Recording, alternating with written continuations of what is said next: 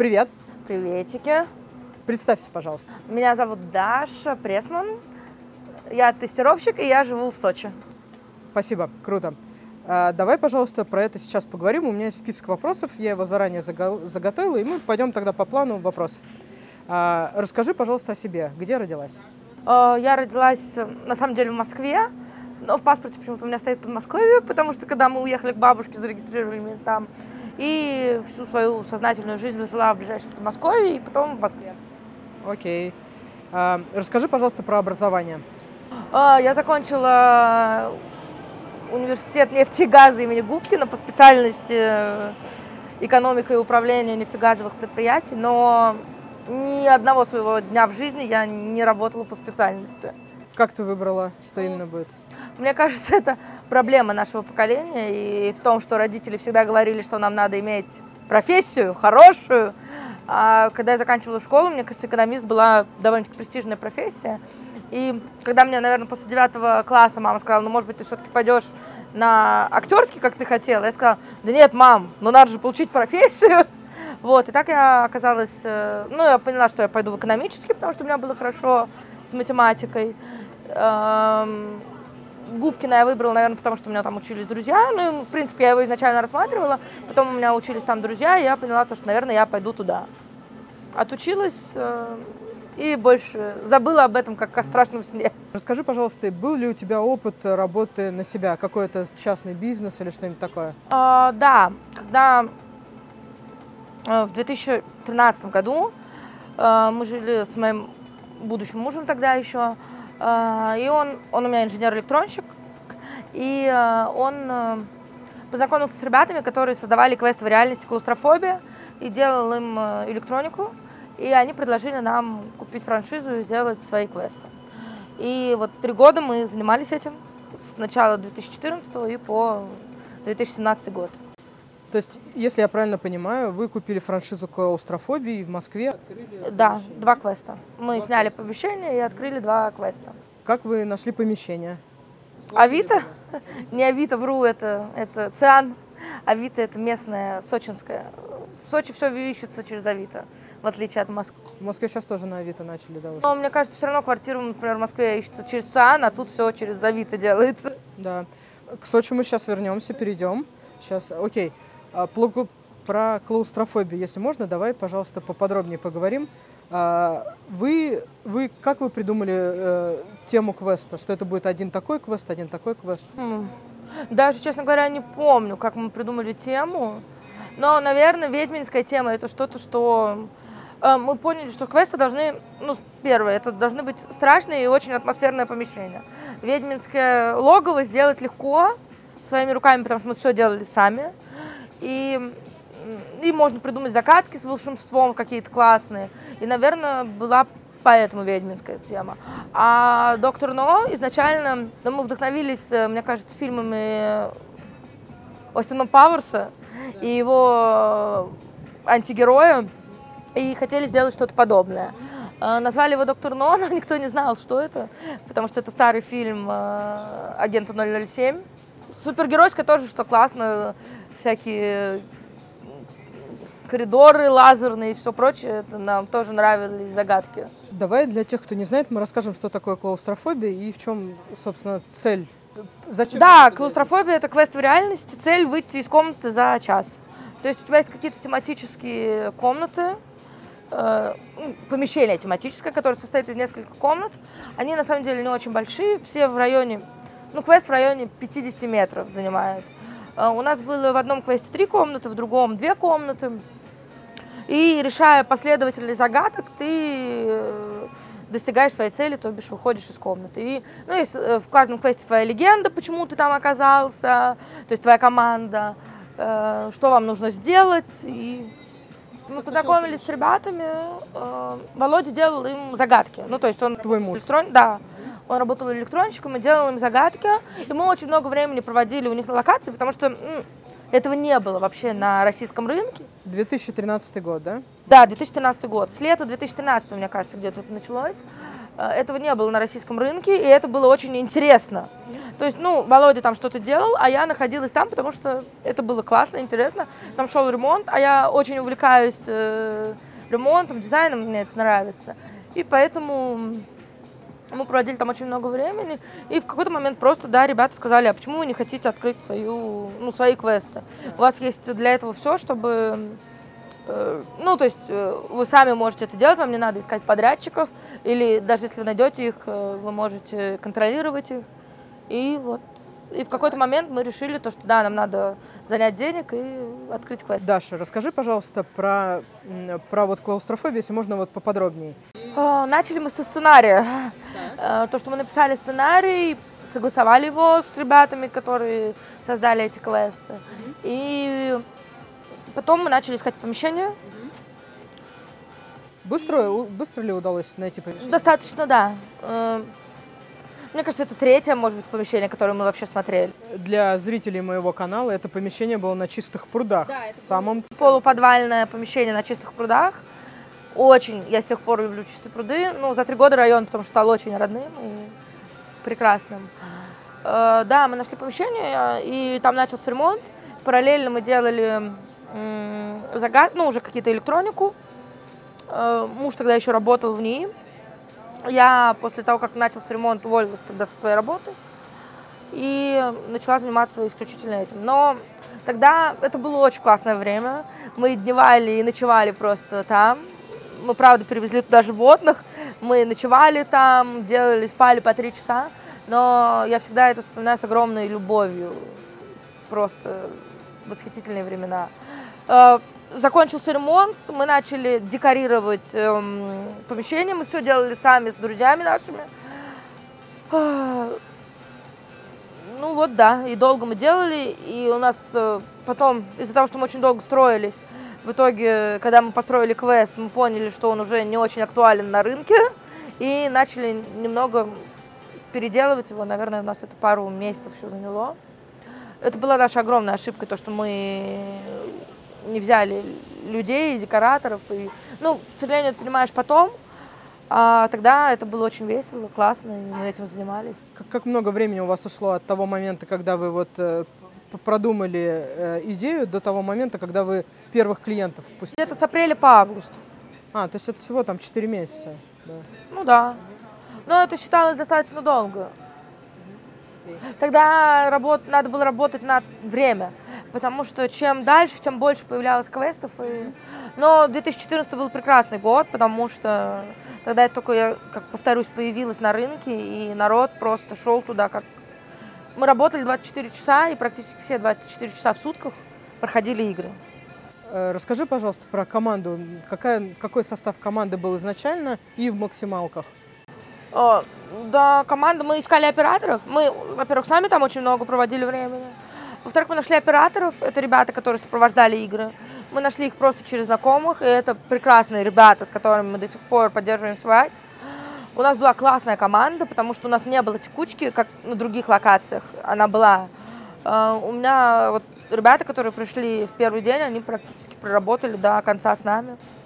И с учетом того, что они нам помогали вплоть до уборки перед тем, как мы должны были открыться, и до собирания наших квестов и погрузки их э, на перевоз. Если я правильно поняла, получается, что как только кто-то входит в квест, есть какой-то клиент, то кто-то должен быть сидеть за экраном и смотреть. Да, ребята встречают их сначала, потом провожают до квеста, рассказывают легенду, запускают и сидят с другой стороны компьютера и смотрят, что происходит, чтобы давать подсказки и смотреть, чтобы народ ничего не разрушил что есть разные квесты, где-то есть, где ты можешь попросить подсказку и тебе помогут, а где-то есть, где подсказку ты не можешь попросить, ну, и тебе не помогут. У вас ну, какой был? Мне кажется, это все зависит от э, владельцев квестов и как они на это реагируют. Не было никаких правил.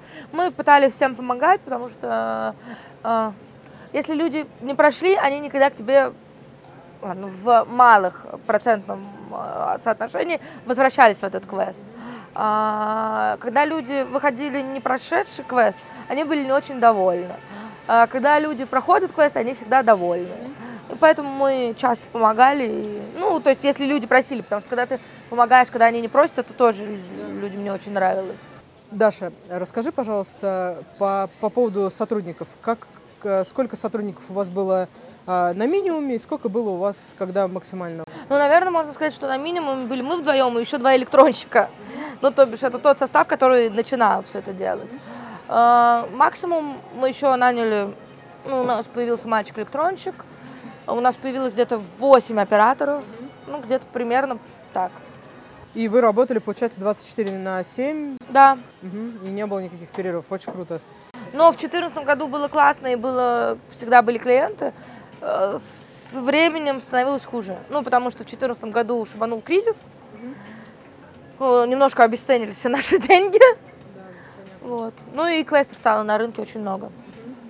Вот, коль уж мы подошли к вопросу о денег, вам удалось как-то выйти в ноль или что-то? Да, мы заработали, окупились да? Я думаю, было прекрасно. Но, конечно, мы могли бы заработать намного больше, если бы мы построили там два квеста и продали бы все это, потому что у нас была франшиза на четыре квеста. Но невозможно распрощаться со своим детищем. Да, То есть, когда к тебе приходит папа, бизнесмен, который занимается бизнесом давно, и говорит, ну, блин, надо продать, вы заработаете кучу денег, и ты не можешь распрощаться, потому что все это делал сам, это что-то твое первое, а особенно ты не можешь это продать, когда оно тебе приносит деньги. Ну, то есть оно тебе приносит, ты думаешь, зачем я буду это продавать? Ну, конечно, сейчас, думая те времена, наверное... Сколько, сколько вы просуществовали и как потом завершили? Существовали практически три года. Мы просуществовали до мая, открылись мы в августе 14-го, просуществовали до, до мая 17-го. И да, мы продали оба квеста, они до сих пор существуют. Они находятся в Мюнхене. А, да, и они там живут. Э, и мы просто разобрали их и все вместе погрузили да, и отправили. Все, что было, Практически все, да. А, единственное, мы не стали, у нас была одна комната полностью покрыта корой ага. и мхом. Они очень хотели забрать. Мы сказали, нет, ребят, хотите, вы, конечно, можете прийти и это все отдирать, но мы этим заниматься не будем. Да, как ты считаешь, была бы возможность вернуться назад? Ты бы пошла бы еще раз? Э, да, вообще с удовольствием. Какой, какой опыт тебе дала эта работа? О, она меня многому научила. Во-первых, я научилась минимальной электронике. Я умею паять теперь, потому что я спаяла огромное звездное небо в одного. Эм, я умею работать с персоналом, я умею набирать команду. Эм, это был интересный опыт, это было очень весело, это не было как взрослый бизнес какой-то, но это, это всегда было очень весело. Мы это вспоминаем с огромной любовью. Наши ребята, которые работали с нами, они приезжают даже к нам сюда в гости, приезжали, и тоже вспоминают это с огромной любовью. Понятно. Ну, то есть это, это был очень, правда, классный период, и ну, наверное, сейчас бы я построила их. Я бы построила сразу четыре, очень быстро, с привлечением, возможно, еще каких-то инвестиций, и продала бы это было бы так, но это зная, зная, как это, ну, когда мы это прошли, тогда нет, я не жалею об этом совершенно. Саша, расскажи, пожалуйста, были ли какие-нибудь интересные случаи на клаустрофобии? Да, было на самом деле очень много, очень много каких-то казусных случаев. У нас была очень плохая канализация в помещении. Мы этого не знали, потому что там были трубы под э, бетоном, и нас заливало, унитаз заливал нас. И мы много раз вызывали чистилков. И в один прекрасный день мы поняли, ну не может так столько продолжаться. А, игры шли, как бы был супер поток клиентов, и нам было жалко терять э, выручку. И вот однажды ночью нам меняли канализационную трубу, а у нас проходили игры.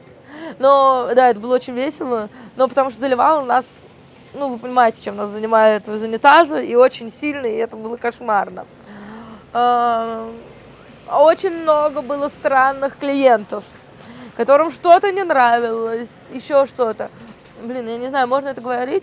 Uh, у нас был один клиент, у меня до сих пор записан его номер в телефоне. Ему что-то не нравилось, я уже сейчас не вспомню что, но поэтому он у меня, собственно говоря, и записан. И вот сейчас оказалось, что мы купили квартиру в соседних домах.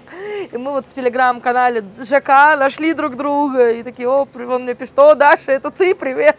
Это было мило какие-то смешные, не знаю, истории, как э, оператор у нас однажды ушел, отставил локацию и спрятал ключи, а локация была открыта. Ну, то есть такие какие-то, но со всех каких-то казусных. А, замечательная история про то, как э, мы должны открываться на следующий день. А у нас мы убираемся, время ночь, мы убираемся в помещении, все подготовительные какие-то окончательные штрихи делаем, и тут мы слышим, что разбивается окно мы приходим в операторскую, это где сидели как раз-таки ребята, и у нас выбили окно. Соседи из соседнего здания, там был какой-то ремонт, и там были строители, они нам вызвали, выбили окно, мы вызвали милицию. Никогда в моей жизни быстро так милиция не приезжала. Приехала 6 или 7 машин через 3 минуты. Вот, все выясняли, но ничего, нам потом арендатор поменял окно, мы какое-то время работали без окна, ну, было лето, благо. Вот, это, ну, это, тогда это казалось очень стрессово, а сейчас это вспоминается с совершенными улыбками и с каким-то... Даша, расскажи, пожалуйста, у тебя вот есть опыт работы на себя и есть опыт работы в большой организации. А, какая между ними разница и вот какие есть плюсы в работе на себя и в работе на организацию? О, это сложный вопрос. Правда, потому что, во-первых, когда ты работаешь на организацию, ну, мы сейчас тоже рассматриваем разный опыт. Как я работаю сейчас здесь, это одно. Как я работала там до клаустрофобии, это совершенно другое. И когда ты наемный работник, и ты работаешь с 9 до 6 в офисе за небольшую зарплату, это тебе не очень нравится. И, конечно, после этого, когда мы открыли фобию, и у нас были хорошие очень деньги, и это было весело, хотя ты работал 24 на 7, по сути. Ну, то есть там могли тебе операторы ночью позвонить и что-то спросить или еще что-то, но у тебя был все равно свободный график этой работы. Ты не должен был куда-то мчаться по пробкам или еще что-то. Мне кажется, везде есть свои плюсы. Сейчас моя работа э, это совершенно иной опыт, нежели чем работа до клаустрофобии. И мне очень, наверное, нравится. Ну, как бы, да, нравится. Не могу сказать разницы, где прям было лучше. Везде там, где душа. Возможно, при работе на себя больше стресса. Есть ли такое? Чувствуешь ли, что... Да, ну про стресс я забыла сказать. Ну, блин, со временем забывается это. Не могу сейчас сказать какие-то стрессовые очень моменты, которые были. Вот прям, ну да, конечно, когда там у тебя заливает из унитаза все, тебе стрессово. Но оно все очень забывается быстро. И не всегда в работе в офисе его нету. Ну, то есть иногда я сейчас очень нервничаю, потому что ты зависишь от других людей, а это тоже всегда стрессово. И ты не знаешь, какая у тебя попадется команда, с которой ты будешь работать и прочее. Это тоже до- доставляет тебе стресс определенный. Окей, okay, спасибо. Давай, наверное, плавно переместимся как раз к тому, почему мы сейчас в Сочи. И как, как ты попала в Сочи, а какой твой текущий опыт, опыт ли это в IT, да, это опыт войти, но начнем издалека. Когда мы переезжали в Сочи, мы приняли с мужем такое решение, мы предложили здесь работу войти. А, он работал в Москве, в Москве в IT-организации а, и уволился оттуда и искал работу.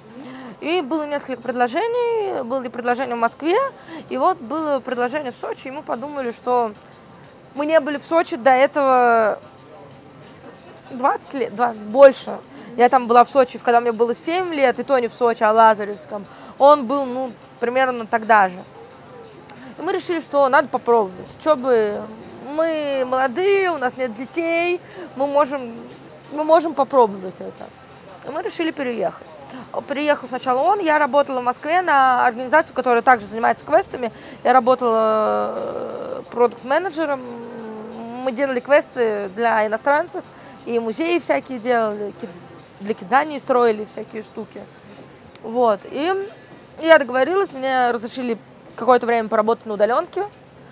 Э, но сначала он переехал, я осталась дома, и через два месяца я тоже переехала, у меня была работа на удаленке, а потом моя работа закончилась.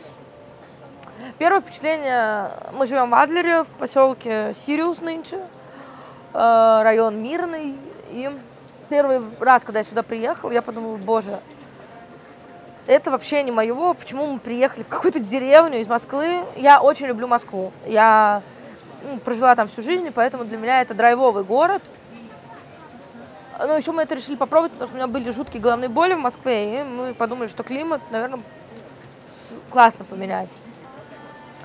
Но от Сочи, ну, я была в шоке, конечно.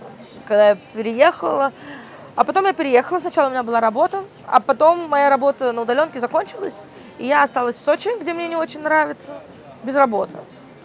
Это было очень странно. Но организация мужа, она не очень большая, сочинский филиал был порядка тогда, наверное, человек 40.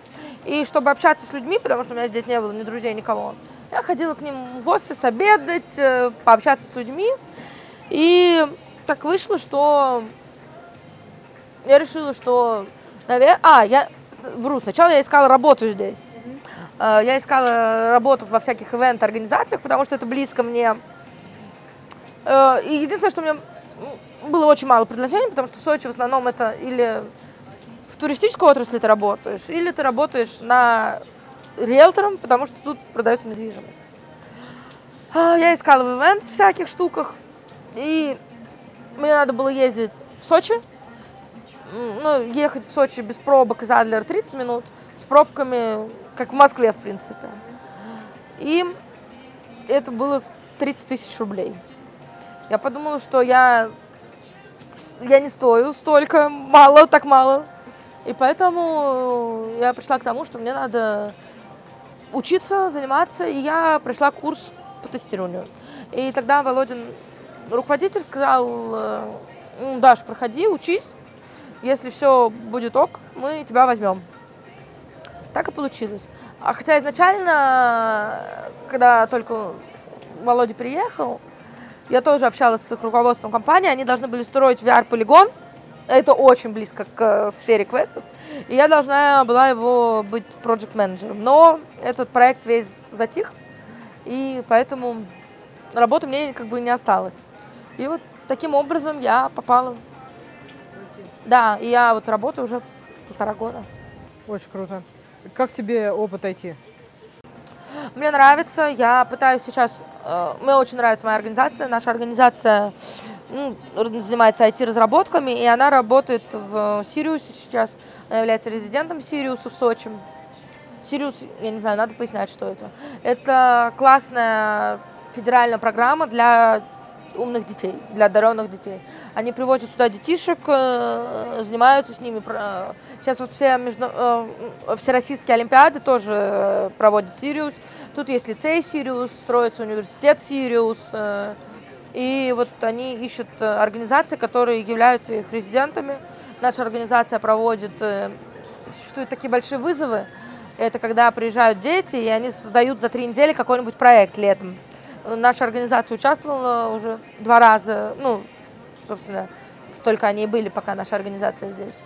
Делали всякие классные проекты с детьми. Вот, и я, правда, очень сильно люблю свою организацию, здесь мне это очень нравится. Есть ли какие-то профиты для тех, кто приезжает сюда с детьми? Да, профиты есть на самом деле не только тех, кто приезжает с детьми. Э, нам оплачивают часть жилья, ну то есть съема жилья. Понятное дело, релакционный, когда ты переезжаешь. Нам, те, кто с детьми, здесь есть Сириусовский сад и Сириусовские школы, есть на это льготы. И часть э, денег оплачивает тоже организация за детей. Э, наша организация дарит классные подарки детям на Новый год. Ну, какие-то такие вещи. Ну, потому что это... У меня всегда вспоминаются наши детские подарки из э, шоколадок. А наша организация вот дарила детям классные лего-наборы огромные на Новый год. Мне кажется, это очень здорово. Да, школа Сириусовская, например, очень классная. Она это школа полного дня с кучей классных э, дополнительных обучений. Например, такие как игра в Го или, э, не знаю, или есть у них кружок электроники, ну, как-то это модно называется, где они учатся паять, или шахматы, или, ну, совершенно какие-то программирования. Ну, то есть совершенно классные дисциплины. И тут школа, как я понимаю, полного дня? Да, они с 8 до полседьмого вечера. Угу. То есть родители могут работать, а да. дети полностью. Это очень круто, да, согласна. А, расскажи, пожалуйста, что вот было решающим, а, в, решающим фактором для переезда из Москвы, из Москвы в Сочи? Ничего, то, что мы безумные. Ну, то есть, ну, то есть я до сих пор считаю, что это безумство. Ну, вы оценили риски, оценили, что теряете, что не теряете, сможете ли вернуться?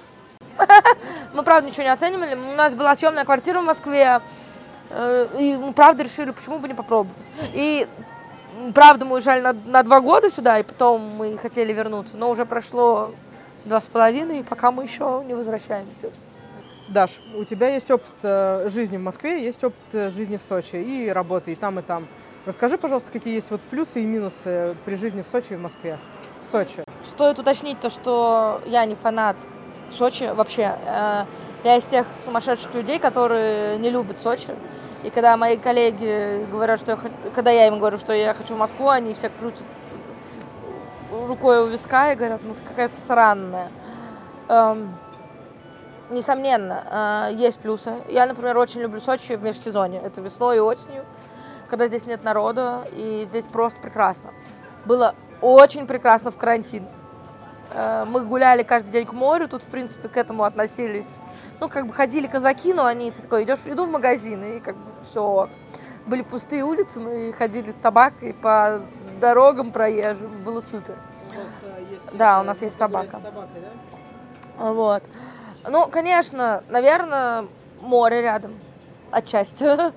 Э, но ты его обесцениваешь со временем. Это грустно, наверное, но такие люди... Ну, хотя не все. Например, мои коллеги некоторые часто каждый день ходят купаться. Мы были на море, но в этом году побольше, но все равно очень редко. Э, мне очень нравятся горы. И мы хотели бы переехать в Поляну, потому что там классно, там очень крутые люди. Там как раз-таки есть большое сообщество IT-специалистов, которые приехали в свое время, ну, в пандемию работать на удаленку. Но мы боимся потерять нашу восхитительную квартиру в Адлере, потому что потом мы не, ничего не найдем.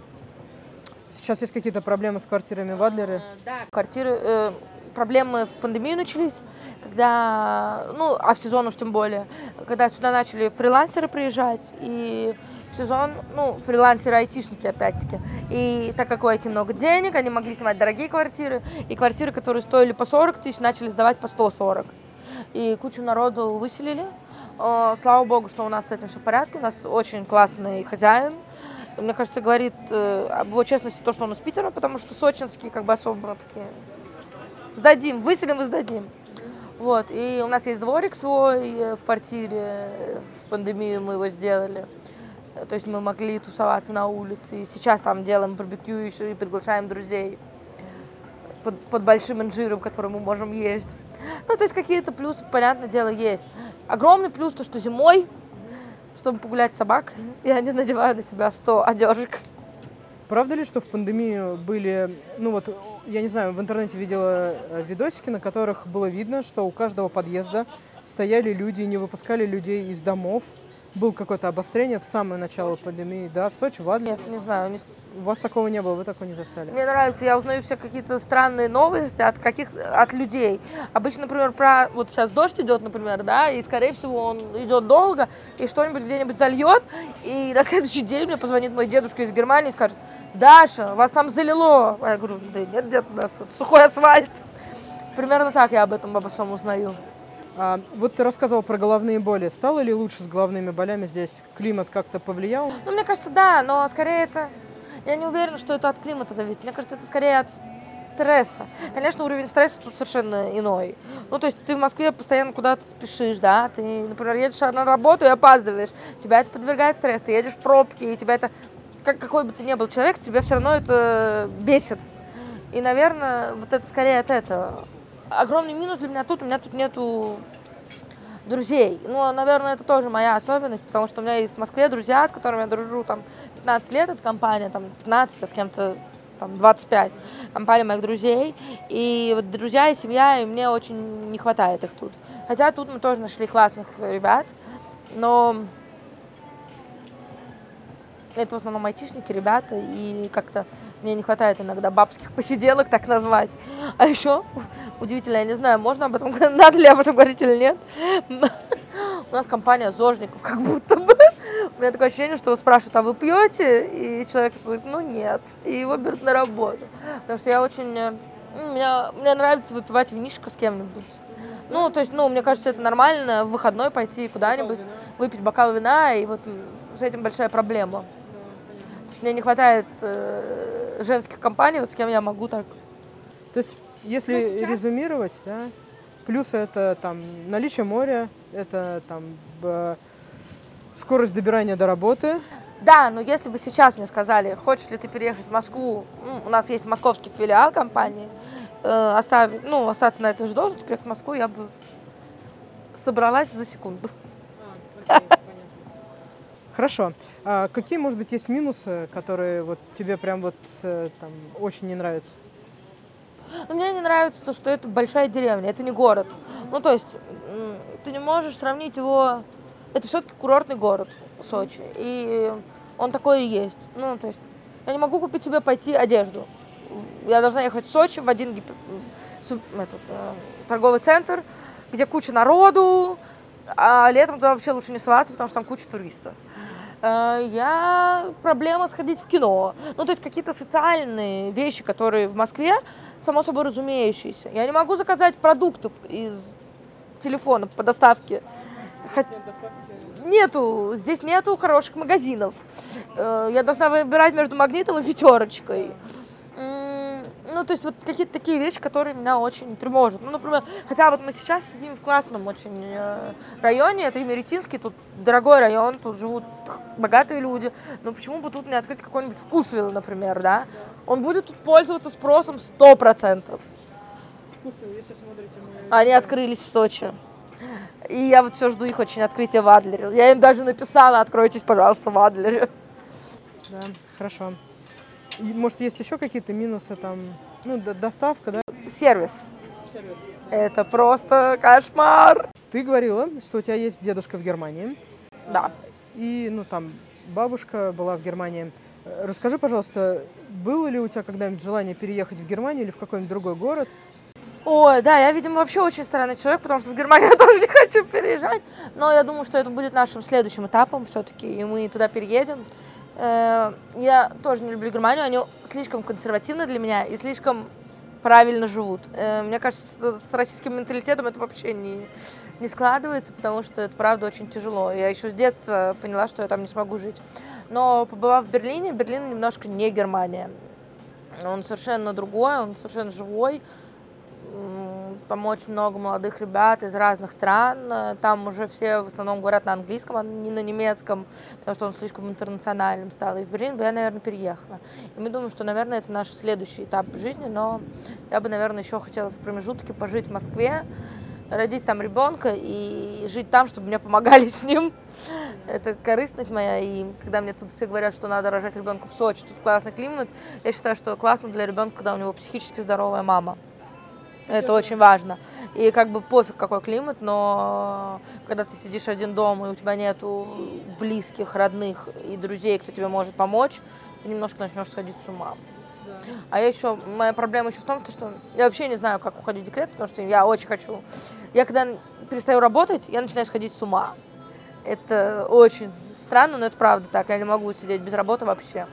Раз мы затронули эту тему, расскажи, пожалуйста, что ты делаешь, когда чувствуешь, что выгораешь? Как ты с этим справляешься? Это сложный вопрос, мне кажется. Вообще выгорание это э, история еще до конца неизведанная нами всеми. Это вопрос о самопознании себя и всему прочему, то, что сейчас очень модно и, наверное, навязывается нам. Да не знаю, как все люди, отдыхаю. Я, когда здесь выгораю, я лечу в Москву. Москва всегда меня перезагружает, потому что я вижусь э, с родителями, по которым я скучаю, я вижусь с друзьями, и это немножко перезагружает меня всегда. Э, Путешествия еще очень э, помогают от этого отвлечься. К сожалению, сейчас с пандемией тяжело с этим.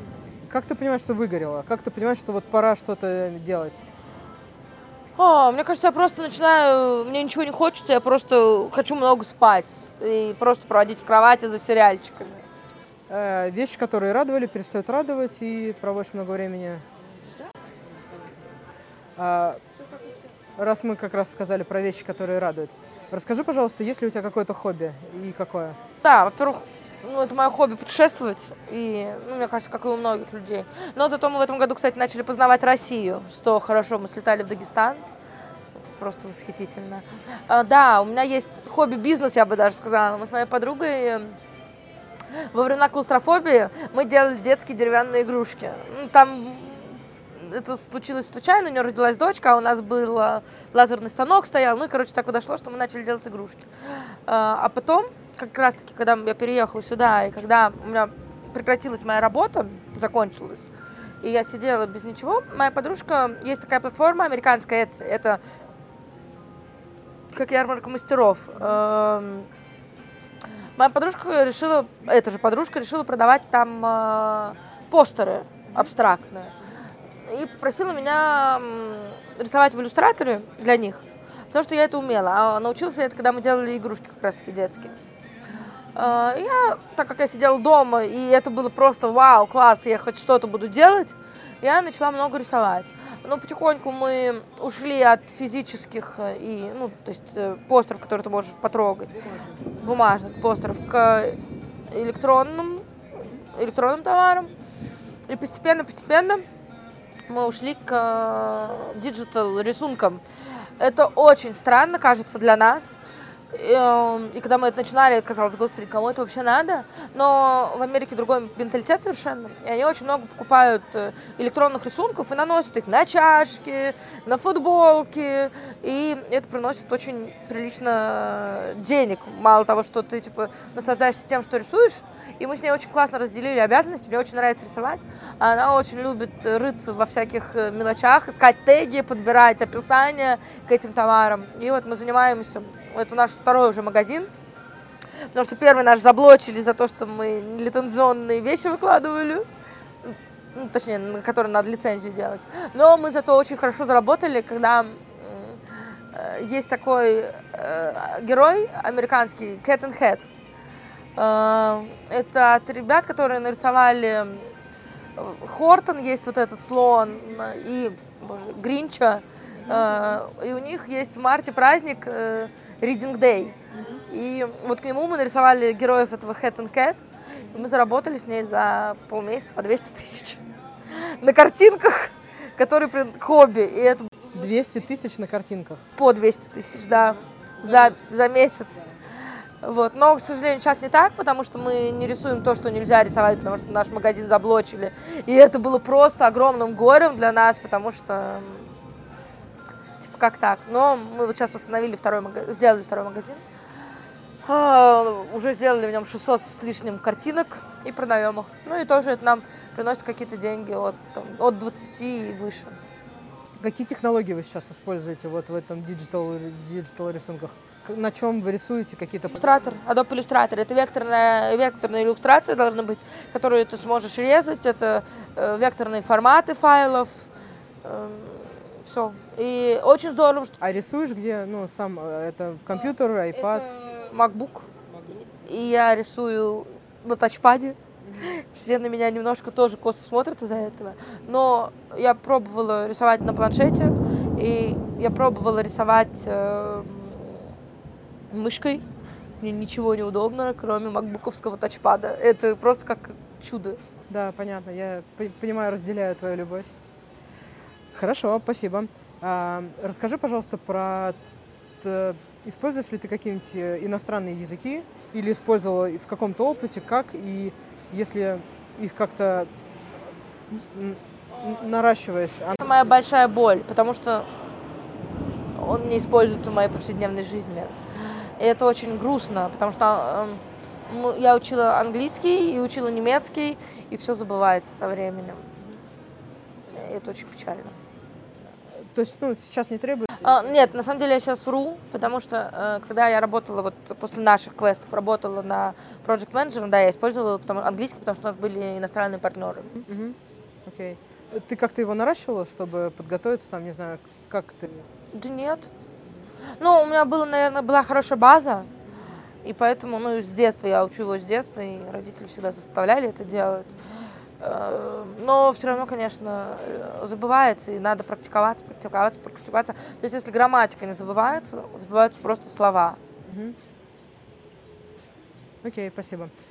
А по поводу хобби, я так понимаю, у тебя вот хобби рисования. Есть ли еще какое-то хобби, которое тебе нравится, которое путешествие? Да, Путешествие, рисование. Я люблю на машине ездить. Это я бы тоже назвала это своим хобби, потому что это меня успокаивает и приносит мне огромное удовольствие. Я люблю животных. Я не знаю, можно ли это назвать хобби или нет. Сейчас очень здорово Сириус устраивает всякие штуки классные. И вот Володя, мой муж, стал бегать, а я не бегаю, потому что я не люблю, потому что там очень много снимают. Меня это раздражает. Но там, там есть девочка, которая устраивает классные всякие активности. У нас по четвергам, например, ну, это, наверное, близко к хобби.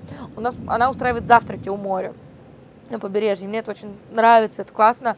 Кто-нибудь что-нибудь готовит, она кучу всего сама готовит. А, и, и они тематические. Мы собираемся, ну, так вышло, что они все девчачьи. Я не знаю, хотя почему так вышло, никто не хочет из ребят ходить. Ну, потому что изначально так не было.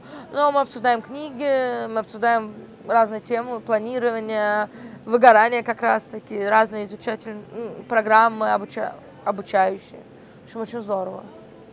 И вот такие всякие киновечера она устраивает. Ну, то есть... Тоже на море или где-то в... А, нет, она, там, где она живет. А, ну мы начали ходить на футбол. Э, мы стали фанатами ФК Сочи. Хотя до Сочи я вообще не смотрела футбол. Я посмотрела полностью матч только один раз в своей жизни до этого. Вот, но да, так как тут ты ищешь себе развлечения, ну вот мы начали смотреть, ходить на футбол, мы даже ездили на выезд. Э, мы стали играть в Го. Это китайский, китайская игра, древнекитайская. Ну, то есть, да, ты ищешь какие-то себе развлечения. Мы ходим на квизы постоянно, каждую неделю. Это обязательно у нас есть своя команда, и мы каждую неделю ходим на квизы. Понятно, окей, спасибо. А, были ли какие-нибудь смешные случаи, вот, может быть, с футболом, или вообще, про которые ты бы хотела рассказать? Здесь? Здесь.